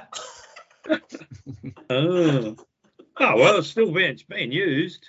Yeah, yes, yes, it has, yes, it has, and yeah, and after that, it will just, yeah, it'll be banned. But yeah, it's a good thing. Um, so that that actually, um, not necessarily the checker side, but um, I remember last year and what was called this year is we talked about the bans and recycling them. So it's fantastic this year that they did recycle those, or we handed them back, and so they can Yep. reuse them. That's really really cool. I'm going to say it's it's completely individual, and this is only my personal um, thing. But um, and I know every event, you know, they always give out participation medals to everyone and medals to the elites. To me, you know, some people love having a medal. To me, it's nothing. It, when I'm not going to lie, I, it's not something I keep. It's not something I want. So they kind of went in the bin as well. So and of course we got two. We got one when we finished, and then we got another one um, at the so I'm sort of thinking, uh, yeah, but but that's just me personally. I know a lot of people would absolutely hang them on the wall and go for it. Um, but yeah, maybe we don't need two. Okay. yeah, Oh, that's something we might bring up with them because that was yeah. I know one of the, the races I went to in Australia, you had the option you could tick a box and you didn't get a medal or a t-shirt, but they planted a tree for you. And you're That is, I think that's a Um, fantastic idea. Yep. so maybe that's something we can throw to- like that. Yep, absolutely. Yeah. Other than that, no, great work. I just, I just hope they can get more. Um, because obviously there's some, diver- you know, seeing the teams is awesome. It's great watching all of that. Um, but yeah, it would be cool if, because obviously this year, like like compared to last year, there weren't actually the same type of. I think I was there only maybe one or two who did the elite race last year that did it again this year. So why didn't the others? Obviously, we know Lydia's doesn't live in New Zealand, but um, Yeah. why did some of the others not? But you know, that's all research and good So- things take time. Are you going to do the next one in uh, in Auckland here? And Orewa, yeah, that's the week before the Wild, isn't it? Yes. Yeah, um, yeah, um, I hope to. Again, it'll probably be a bit closer to the time because I just, you know, I like to be there the day before so that you can, you know, relax into it and, and not have to travel on the day that you race. Um, you'll see. I hope to. I absolutely Okay, well, hope that- to. That'd be good to see you there because a lot of the others we've spoken to probably won't because it's the beginning of the triathlon season and it's Mm, the beginning of the athletic season and that's that's their go-to. So yeah. Oh, well, sweet. Maybe I'll get first this time. step up to the top of the ladder. No, no, Mm. because no, I do. I want to support it because you know they've got some great things behind them. Um, you know they're pushing mental health as well, and for me, just to see people out there moving and doing something different, challenging themselves, getting outside of the box, working as a team. Um, I just yeah, I think it's great.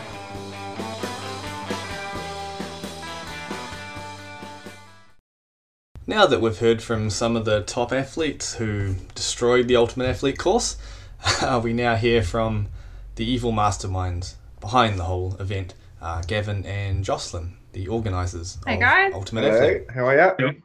Good. How are you guys? Really good. Good. Everything's packed away and ready to go to Orewa, is it? Ooh. I, th- I think it's mostly packed away. Yeah.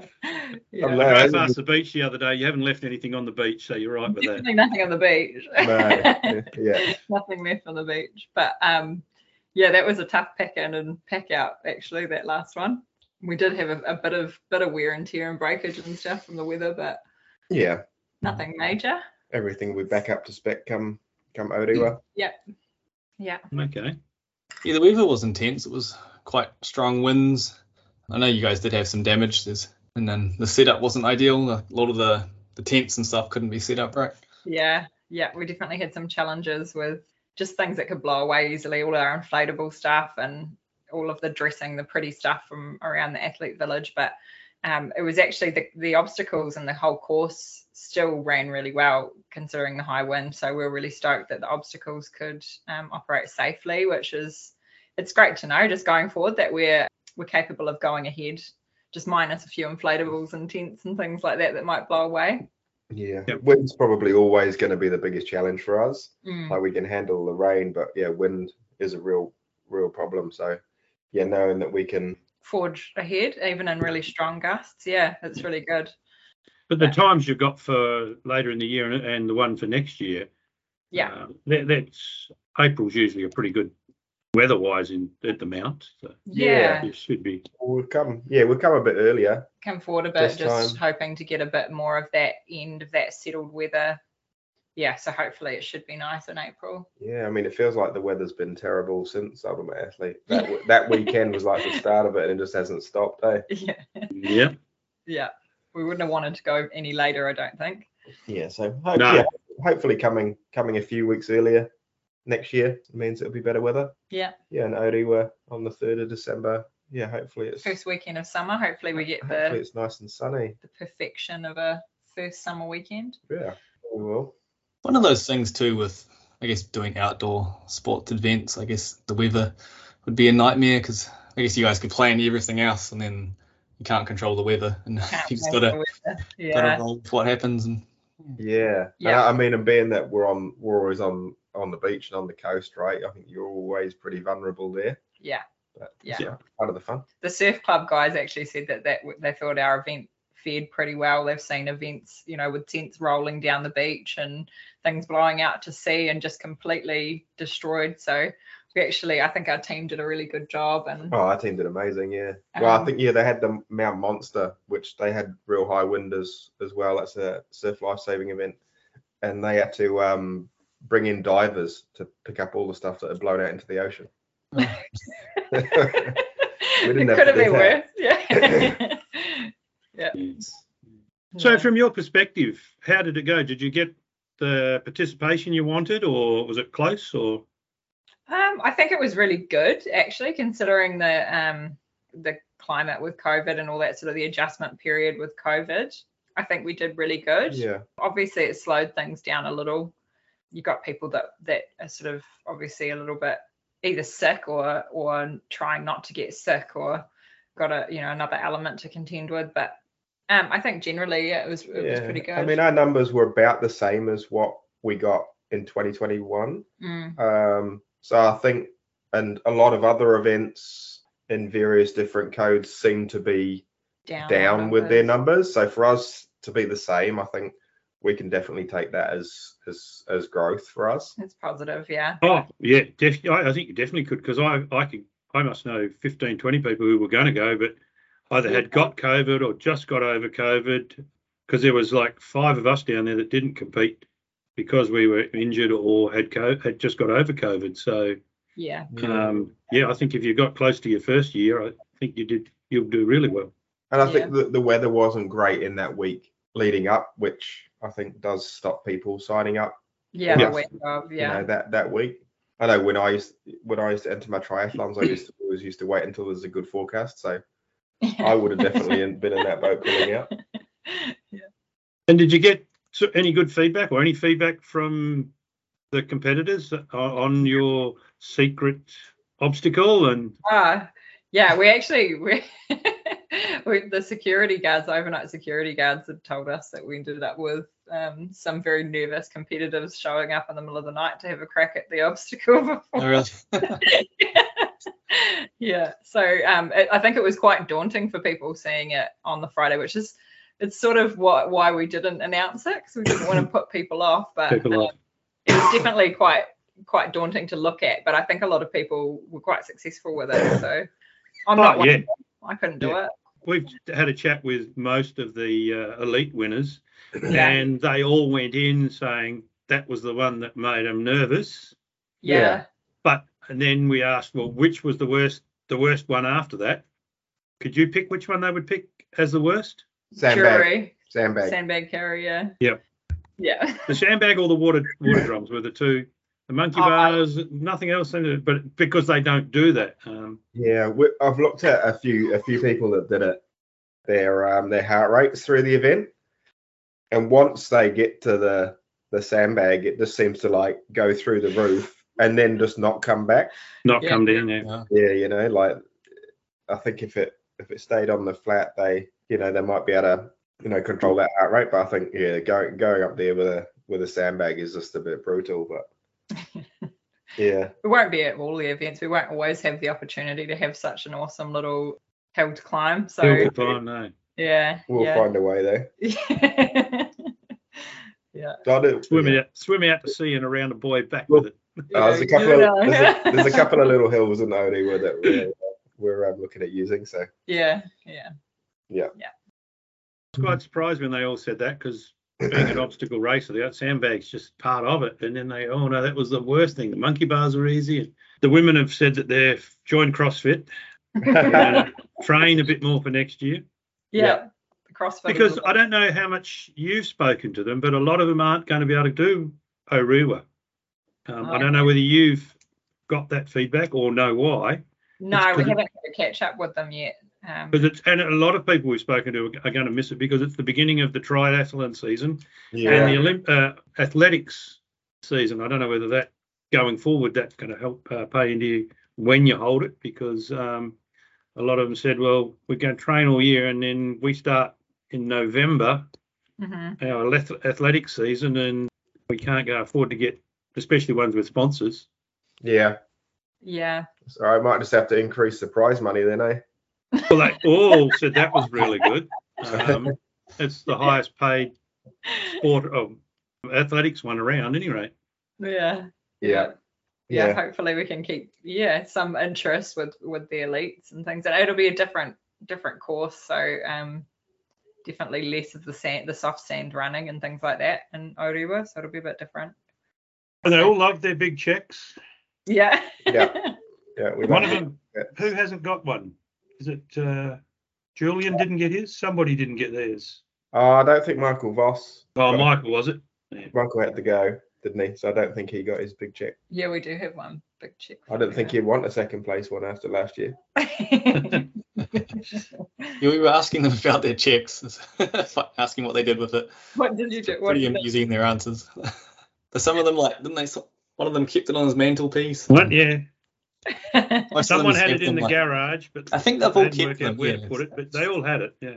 Oh, that's, that's good. awesome it'd be a hard thing to throw away I guess Yeah, I know the teams love the big trophies. yeah Yeah.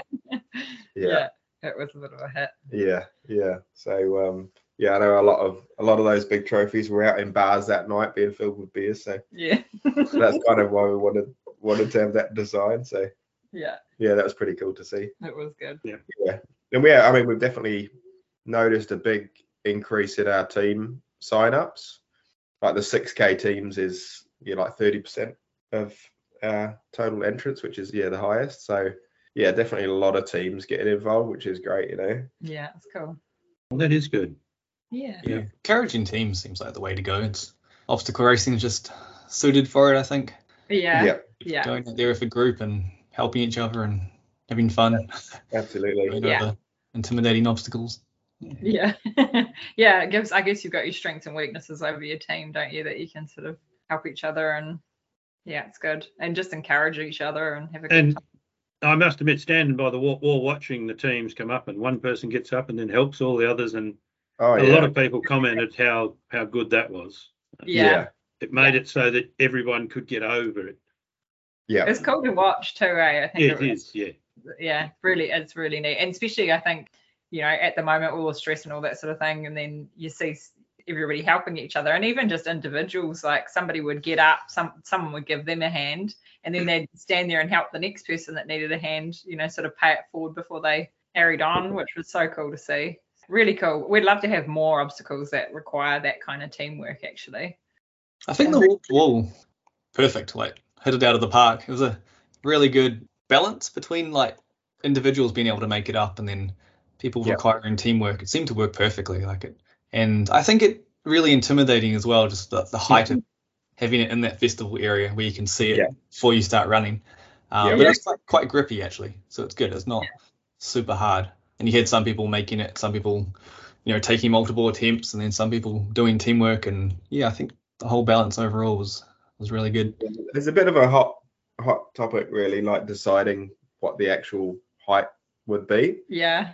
I think we could have we could have been about half a meter higher for a, for a while there, but I think that would have been I think Testing. we nailed it. I think So- in Well, I think you, you really nailed it because it was it intimidated a lot of people at the beginning. That's what everyone was talking about. Everyone was worried about. Um, and then so many people I remember because I spent my host most of the day standing at the bottom of it, and oh yeah uh, everybody was getting excited when they got to the top. yeah. yeah Um, That's awesome, right? That's that's Yeah. that's the whole thing is like being a bit nervous about something, but then feeling really awesome because you've managed to achieve it. And Yep. yeah. yeah, And, really and cool. just just seeing the different methods that people used, you know, especially with like the soft sand run up, Yeah, and definitely like like the the shorter, faster run up seemed to be more seemed effective. to be more effective. You know, instead of like starting your sprint like 50 meters out, you you slowing back down by the time you get there. Because I think that's what Julian said when we talked to him. He said he took off when he came out of those the little crawling space and Oh, took yeah. off, and by the time he got there, he could hardly breathe. yeah, So I mean, the they're second probably time moving round, he didn't have to do it as They're run as probably fast. moving fast enough at their normal pace anyway. yeah, yeah. Just a couple of extra steps and they should be up. I think it was a common mistake though, because definitely you could see the people mm. that, that went from further out had a harder time actually getting up the wall than people who just stepped back a little bit from it and then just took a run up. They seemed to do better. The grip was good on it. We had a bit of a shower the next day and I had a go at it before we took it down and it was not very grippy with a little bit of rain on it. So it could be an interesting one to watch if we get rain at any of the future events. Yeah. Just more just need more teamwork to get up it. Yeah, yeah. So Orewa's all sorted. You've got no issue, no issues up there. Everything's going ahead, full plan. Keep At this stage, yeah, everything's looking really good. Yeah, Yeah, everything's no, pretty it's really, really good. We've got some some um, really exciting things to come into into the athletes village this time, but that um, we can't really carry too, too much about. But um, yeah, they should be all all locked in soon and a couple new sponsors and stuff. So there'll be some exciting things things to come. And yeah, I really like that course. I reckon it's going to be super fun. Mm. It, yeah, it should be it should be pretty quick. I reckon. So is there going to be a, a, a not a long run, but a run similar length to around the mount, or is it all going to be the whole um, short course and long course going to be pretty much all obstacles?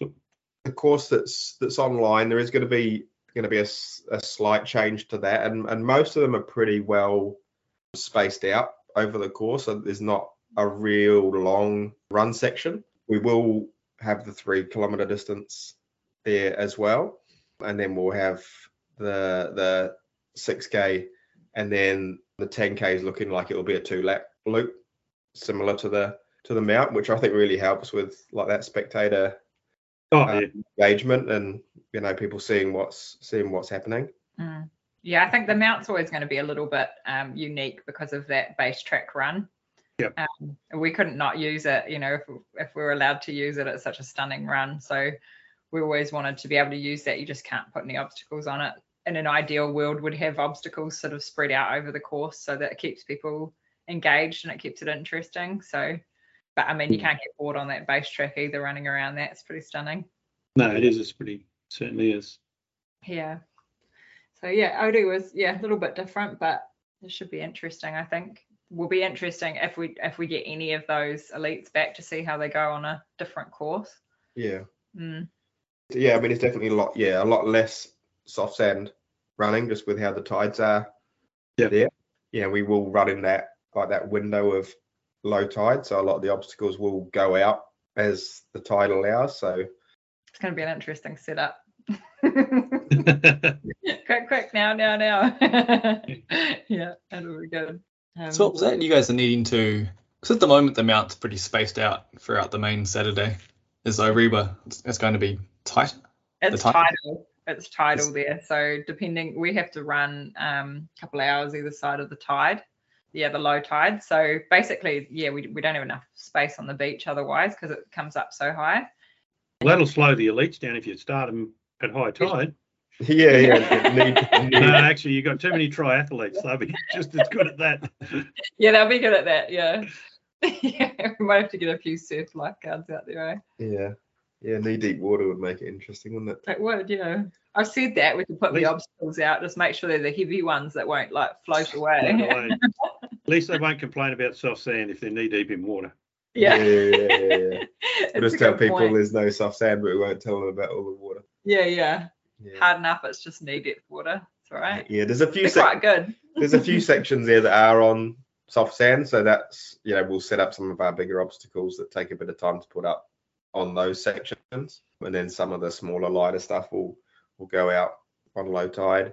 Yeah, and then yeah, there's a, a real mixture of terrains out the back there. There's some yeah, a few little trails, and as you come back into like the athletes' village, is a real nice sort of grass section in front of the like the Orewa holiday park. Holiday park. Yeah. Yeah, and it's probably if we can if we can get it to work out that the warped wall will be the last obstacle Yeah. Oh, okay. Yeah. If we can make it fit. Nice. Good. That certainly is a good spectator one. That's for sure. Yeah, It is, yeah. Would love we'd love more like that, ideally. Just to get to keep growing that kind of spectator obstacle and the teamwork and all that sort of stuff that's on it would be it'd be great. It'd Be cool to see the setup take place in a new location too.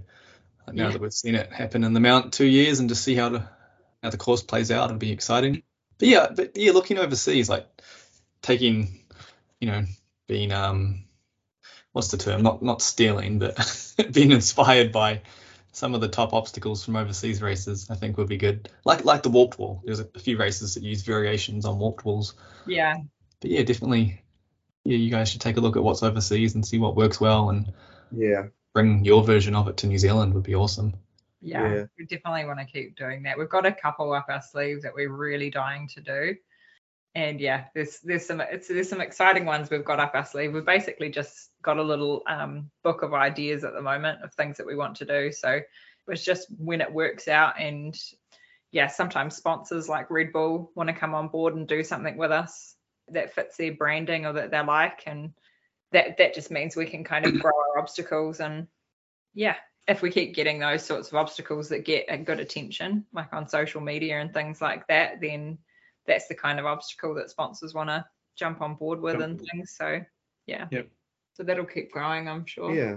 I think the, the unique thing for us is because we're public place event, everything has to be like easily put together and be able to go together quick and come down and be stored and then be be able to move. You know, we haven't got the the luxury of just having you know like a a Permanence. location that we can take two months to build an obstacle on site. So everything has to be able to be, you know, quickly moved around.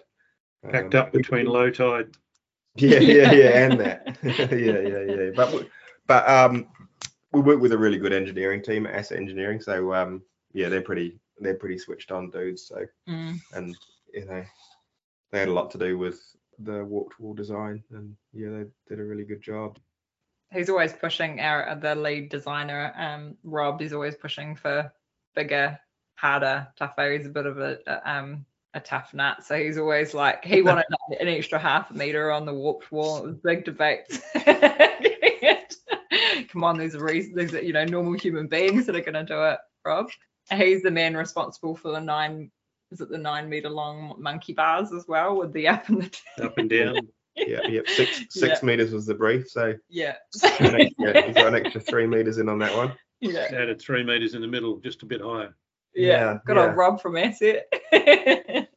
yeah, he'll keep the challenges coming, I'm sure. Yeah, hundred percent. So 2023, are we going to see another race anywhere else, or too too early to say? Too early to say at the moment. We've got we've got other got another destination that we're really keen on. Yeah, Um, and it's just it's just timing for that really, just seeing how everything goes with events and of course COVID and things like that, and just yeah, making the right timing calls are pretty important at the moment, especially for new events. I think. We got- we got something on we'll, the We'll make yeah, we'll probably make that announcement after Orewa. Mm. Yeah, if if we do get to that third location, then it'll be pretty exciting. We are also at we've got a short course event at AIMS Games. Oh, so that is going ahead. Yeah, Oh, yeah. yeah, yeah, So we're there on the the seventh and eighth of September, and that's that will be open to adults and kids. So we're setting up a 150 meter course with 12 of our obstacles. That'll be free for anybody that's that's already registered or, or anybody that registers between now and then. We'll be able to get three attempts through the course to set a time. So we'll have it laser timed. So if people want to come down and try out the some It's of a the good obstacles. to have a go at the obstacles, yeah. And whereabouts is? So this will be at Coronation Park in Mount Coronation Manly. So I mean it's AIMS week, AIMS Games week that week. So Yep. um, there'll be a lot of athletes in in the area for for AIMS Games, but we do have yeah in a place that's that's accessible for everyone. So Mm. um, yeah, we're hope Yeah. we're hoping to get anyone that's interested in coming along and just you know upskilling ahead of one of the next events to come along and have a go. Yeah, we might get some CrossFitters and things that like the shorter distance and Yeah, we will have some. We will have some times as well that will be just for adults, so they're not always getting swamped by by kids. So we'll um yeah we'll confirm the the details soon. So that's something that we'll be announcing shortly. Yeah. So um yeah that should be it should be fun. And there's I mean AIMS Games is sold out this year, so there's 11,000 kids going to be in in town competing in you know all sorts of sports. So be a great opportunity for them to to try something different and to to try OCR. So yeah, Mhm. no, it should be exciting. Yeah, it is going to be exciting. It's it's cool. It's happening. I've heard a little bit about it from you guys, but it's cool. It is all going ahead and very exciting. I'm just thinking, what? Sorry, what were you saying about people who register? They can run it for free. What were you meaning by that? yeah. So if you're signed up for Orewa or the Oh, Mount, um, you can come down and we'll treat it like a training day basically. So you can come down and have a crack at the short course, which is 12 of the obstacles. It's not all of the obstacles, it's just some of them. So, but it just gives you an opportunity to kind of have a go at some of the obstacles ahead of it, or have a have a obstacle training day really Yeah, ahead of Orewa or the Mount. I I mean, I think for us, you know, the biggest the biggest battle is um, you know education and sort of telling you know people learning what OCR is. Everyone knows what a 10k run entails, but when you you know talk about obstacle course racing, they're not really sure what that is. A lot of people think that oh that's too hard for me. Yeah. Um, you know, so something like this, you know, giving people the opportunity to be able to come down and just you know just give it a try, I think will be really good.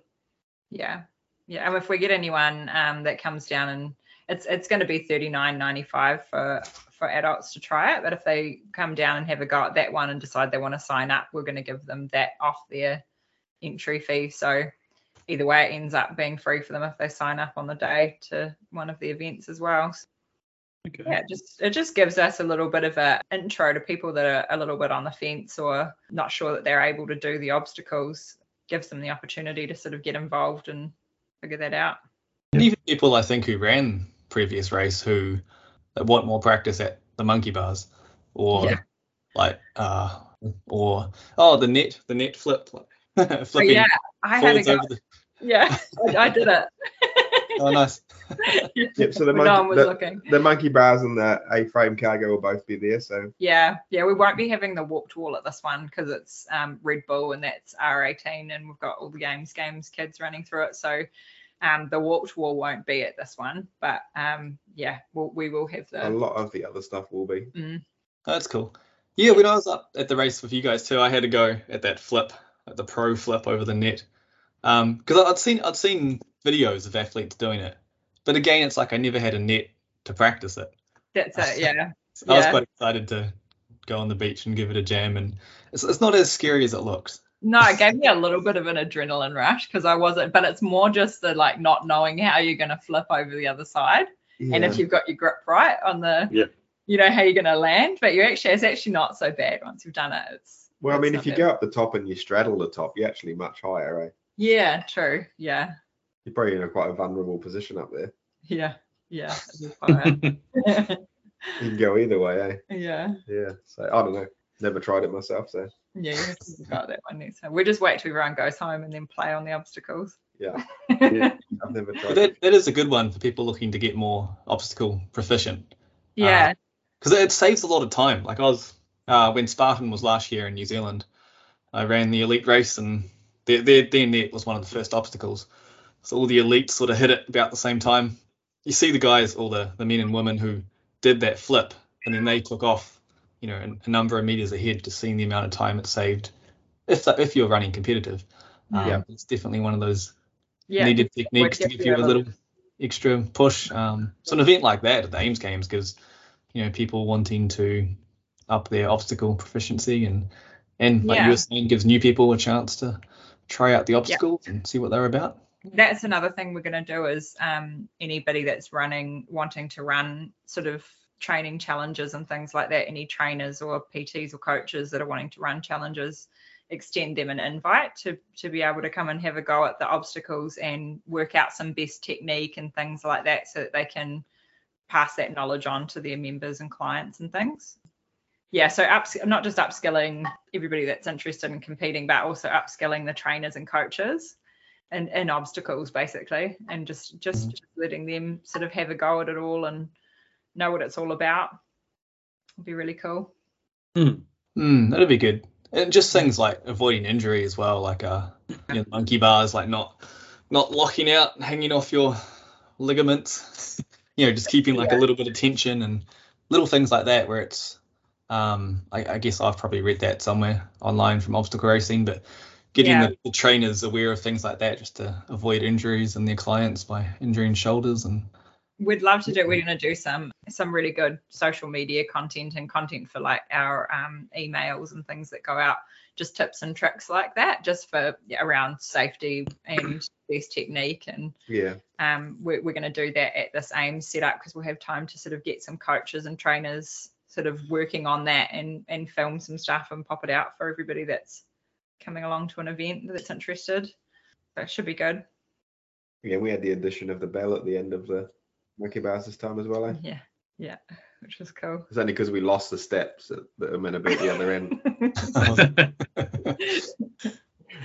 Quick Im- improvisation. yeah. oh, the bell works really well. It's, It does, yeah, I eh? actually like it. It's, Yeah. yeah. it makes for real quick quick dismount, right? And you sort of can you can keep that momentum. Yeah. So you- if you time it right, you could technically like hit it midair, like like let go, hit it on the way down. Yeah. Yeah. a lot of people did do Yeah, that. Just Yeah, clip it on the way through. clip it. Yeah. Yeah, as you jump off. Well, do you guys want to throw anything else out there, and we'll we'll wrap this up? Um, I guess the only other thing is our pricing tiers change come 1st of September. So Mount Early Bird prices are on sale until the 1st of September. Then we go up to tier two.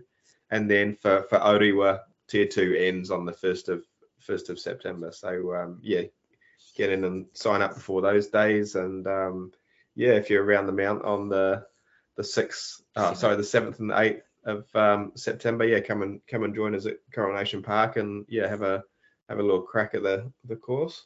Yeah. I haven't had a look on your site for a while, but do you have a where you can sign up for both? Is there a discount if you signed up for Orewa and the Mount next year, or you haven't thought of Not that? yet, but that's a really good idea. We should do that. Yeah, we'll be keen to do um, offer a discount for both. Yeah. Definitely. Yeah. All righty. Well, thank you very much for your time. No, Thank thank, you. you. both. So that's the UA team. Some of the winners, some of the second place and third place males and females. We hope you had a enjoyable listen and got a lot out of it. We enjoyed recording it. Gavin and Joss have always got a lot to say on obstacle sports and where they're going, and uh, hopefully people will support them and go to the events. Yeah, so check out Orewa, Ultimate Athlete Orewa, and Ultimate Athlete at the AIMS Games coming up. And just for one final time, I'd like to say thank you to Earshots, our sponsor, sponsoring us over the past few episodes. Make sure you go along to their website and use our discount code NZOCR. It's your last chance to use it. So if you want to pick up some earshots now with a discount, go along and do that now. Follow us on Instagram and Facebook. And we'll add the social media links for all the people who have just been on the course to our show notes as well. Thank you very much. But wait, don't turn it off just yet. There's a little bit more to go in this episode. Uh, a very special, very long one year anniversary podcast episode.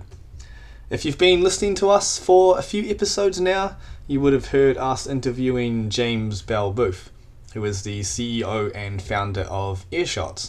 For the past two episodes, we've been playing parts one and two of the interview with him, and now we're going to listen to part three, the third and final part of our interview with James from Earshots.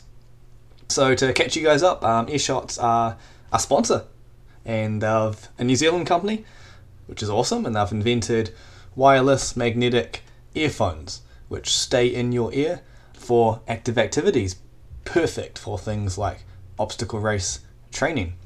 So now we're going to listen to the third part and hear a bit about the company and their journey about inventing this amazing obviously product. you guys are based in New Zealand. Is it Yep.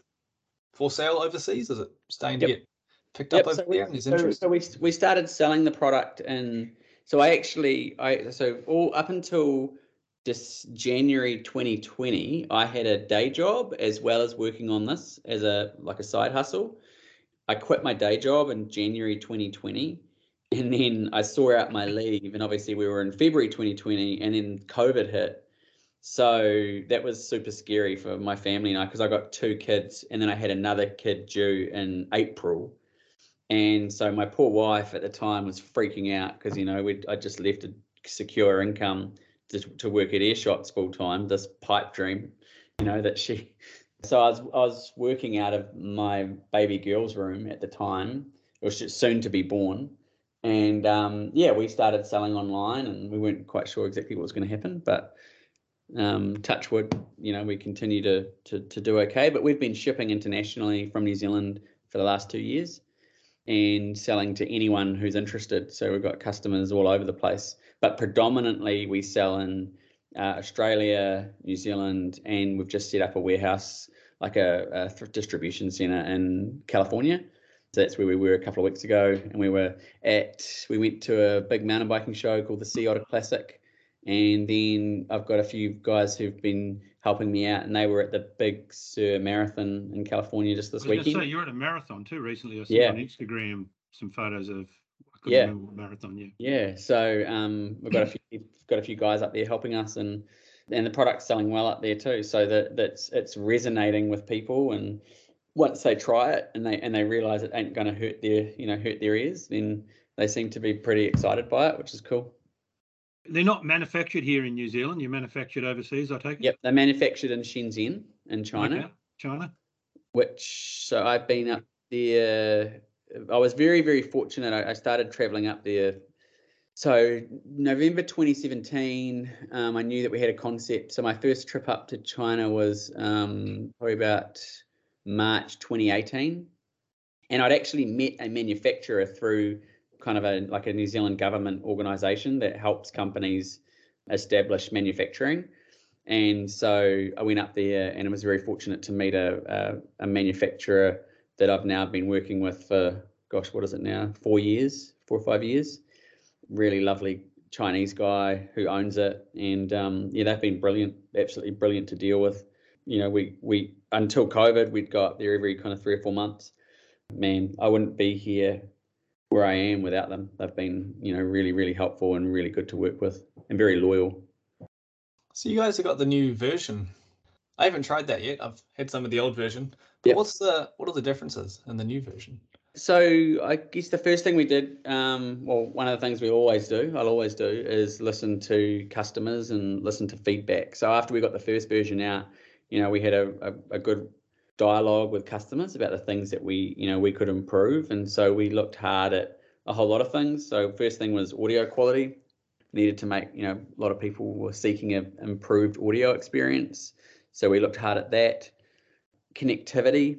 So the thing about true wireless true wireless which is where you've got you know no cords there's no cords in between the two earbuds and then there's no cord in the phone is your connectivity performance is dictated by your antenna. So you design a antenna in the earbuds and a lot of uh, earphones will use what's called a chip antenna which is just like a piece a component. You just can buy it like you can buy a a button or you know it's just a component. So um, we only in the first version of the product we had a chip antenna and it was suboptimal um, for a really good experience. So we invested in a custom antenna which is where you basically you kind of design the pattern the pattern the signal pattern that you want to emit from your earphones. And because we wanted you know in our situation a lot of antenna design people just grab a phone they'll put it on the table and then they'll just tune an antenna.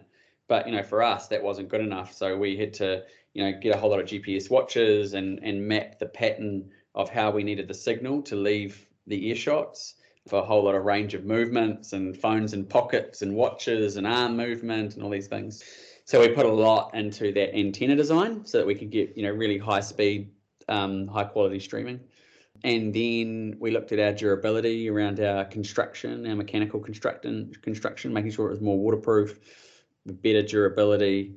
You know, we used a new, got a new processor in the product, which means the power management is a lot better. So we get like up to 10 hours battery life. We uh, we looked at everything really, um, you know, and we prioritized some things over others, but you know, we just wanted to make the product a whole, give our customers a, a better experience again on top of what they already had, and we'll continue to do that too. So it's I think it's in our ethos to always look at how we can make our product and what we're doing for our customers better. And then what I hope is that we'll do that by staying close to the people who really use our product. You know, like not people who sit at a desk and just test it, but people who are out there running or riding or you know doing you know training for things like what you guys do and so yeah, we're pretty committed to that They're brilliant. I definitely use them, and 'cause you guys sponsored the Tough Guy and Gal event actually last year, was it? Yes year before? possibly yeah i think janelle had organized that yep Yeah, and I, I purchased some from her there. Oh wow yeah Used them and they were good. Um, I actually lost them as well. Just completely lost the whole case, fallen out of my my pocket or my backpack at some point, and then Yep. purchased a new pair because I, I used them so much. Yep. Um, so I definitely recommend them if anyone wants to pick them up. Um, The one thing I did want to ask you about is my only downside with them is there's no volume control. So you have to like pull out your cell phone out of your pocket to adjust it. Is that something you've looked into or something that's potentially coming? It is, yeah, yeah. You're not. You are. Um, yes, it is something that we are aware of, and something that we are looking to figure out how to solve in a really good, cool way. So you are one of many that have mentioned that to us, uh, and it's something we know we need to solve. So it's on the list. Uh, touch wood. We, we you know we get through. You know we continue to grow, and that'll be something that we'll look to remedy uh, as soon as we can. It's one of those things, you know, like with with designing products, you've always got this balance between delivering everything that you know you need to, but also being on a timeline and trying to figure out what you know within that timeline and the the resource constraints that you have, because developing products like this is not it, it's quite resource hungry, and so you know you're always making trade-offs when you need to get things out the ship things out the door that fortunately some things get dropped but it's absolutely something that's on our list Yeah, it's cool to hear. It's not a major thing as well. I mean, you can just pull your phone out of your pocket and adjust it. But yeah, it's one of those little things that I Definitely, it's definitely high on the list. It's high. I shouldn't just say it's on the list. It's high on the list. Um, I, I've got two quick questions. How did you go in your T42 that you were training for when you came up with this design? Oh gosh, um, I did not as well as I had hoped. I So you were doing the duathlon, doing both. the running component. I did. I think I can remember run, rolling my ankle about five times, um, and so that was super frustrating. Um, but yeah, I've never. That's a that's something I need to remedy. You know, it's been so it was so full on getting. I was saying to someone the other day that the it's been all consuming this journey of you know going from hey I'm gonna when I switched out of hey I'm not gonna do, uh, you know did the race and then I was like oh I'm gonna solve this problem that I haven't actually done I have hardly done any events since and I was saying to my wife I really want to get back into it um, because um, I miss it but it's just been so consuming getting this business going that it's you know come at a cost of other things unfortunately Yeah, it's one of the ones on my list. I just haven't got around to doing it. COVID, injuries. yeah And this year I've just got so many rolled over from last year. I just thought, oh, well, next year's another year. I'll try there. Yeah, absolutely, absolutely. Well, I'm going up to the. I'm actually on the stand. I'm going up to in a couple of weeks. I think not this weekend, but next weekend. Mm. I'm up there, so that'll be that'll be good. No, it's Yeah. a lovely part of the country. I've done the goat a few times. I don't know if you know that one. Yeah, I know the goat. Yeah, Yeah, I've I've done that a few times. I love that. Who I used to run with. They they all they're still going, and yeah, good mate of mine, Sam. He he does the goat most years, and yeah, that's a great event. That's on my list. I'd love to mm. do that.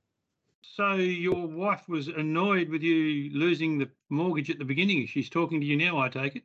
Especially if you've got another child turn up since then. So She's still supportive. I have to thank her a lot. I mean, you know, she's she's given up a lot so that we sorry, she's given up a lot. Let me put that in context. She's we've had to say no to a lot of things that you know we may have done over the last seven or eight years so that you know I could do this. Um, so I'm very, very fortunate that she's hung in and supported, you know, the journey. So yeah, she's still, you know, we're still uh, touch wood going strong, but you know, at some point she's looking forward to hopefully. um, we have a, we've got a, so I've got quite a big family. When I say I've got, I've got three kids now, and we drive this, you know, Toyota Corolla Fielder with roof racks on it, and it's you know crammed in. I got one son that's 11, and I got two, and we like he's cramming into the middle between these two car seats, and um, you know, but it's you know, you because of all of our resource, extra resource we've had, we've put into the business. Things like driving a car that actually fits three kids in the back seat just hasn't come as a priority. Um, but you know, who knows what happens. ah well, you've got a good product. There's certainly I think uh, it's only up from here. Hopefully. Yep. No, it's um so far it's been good and um you know we'll just keep our heads down. Just I mean again, I just use the athlete analogy. You just put one foot in front of the other and just keep moving forward and you know and and see it's only when you look back at some point that you realize how far you've come. yeah, it's an awesome product for my use of it. Yeah, Um, awesome. it's cool Well, to- thank you. Appreciate that feedback. Cool to hear from you as well. Get you on the podcast, learn about yourself and um, the Kiwi ingenuity story behind designing it. Yep. Yeah, thank Yep. you. for. Number eight No, wire it's- mentality. It's uh it, it, it can be done. It's all about your, your top two inches and then what you're willing again. This is the athlete analogy, you know, what you're willing to give up to uh to make it happen.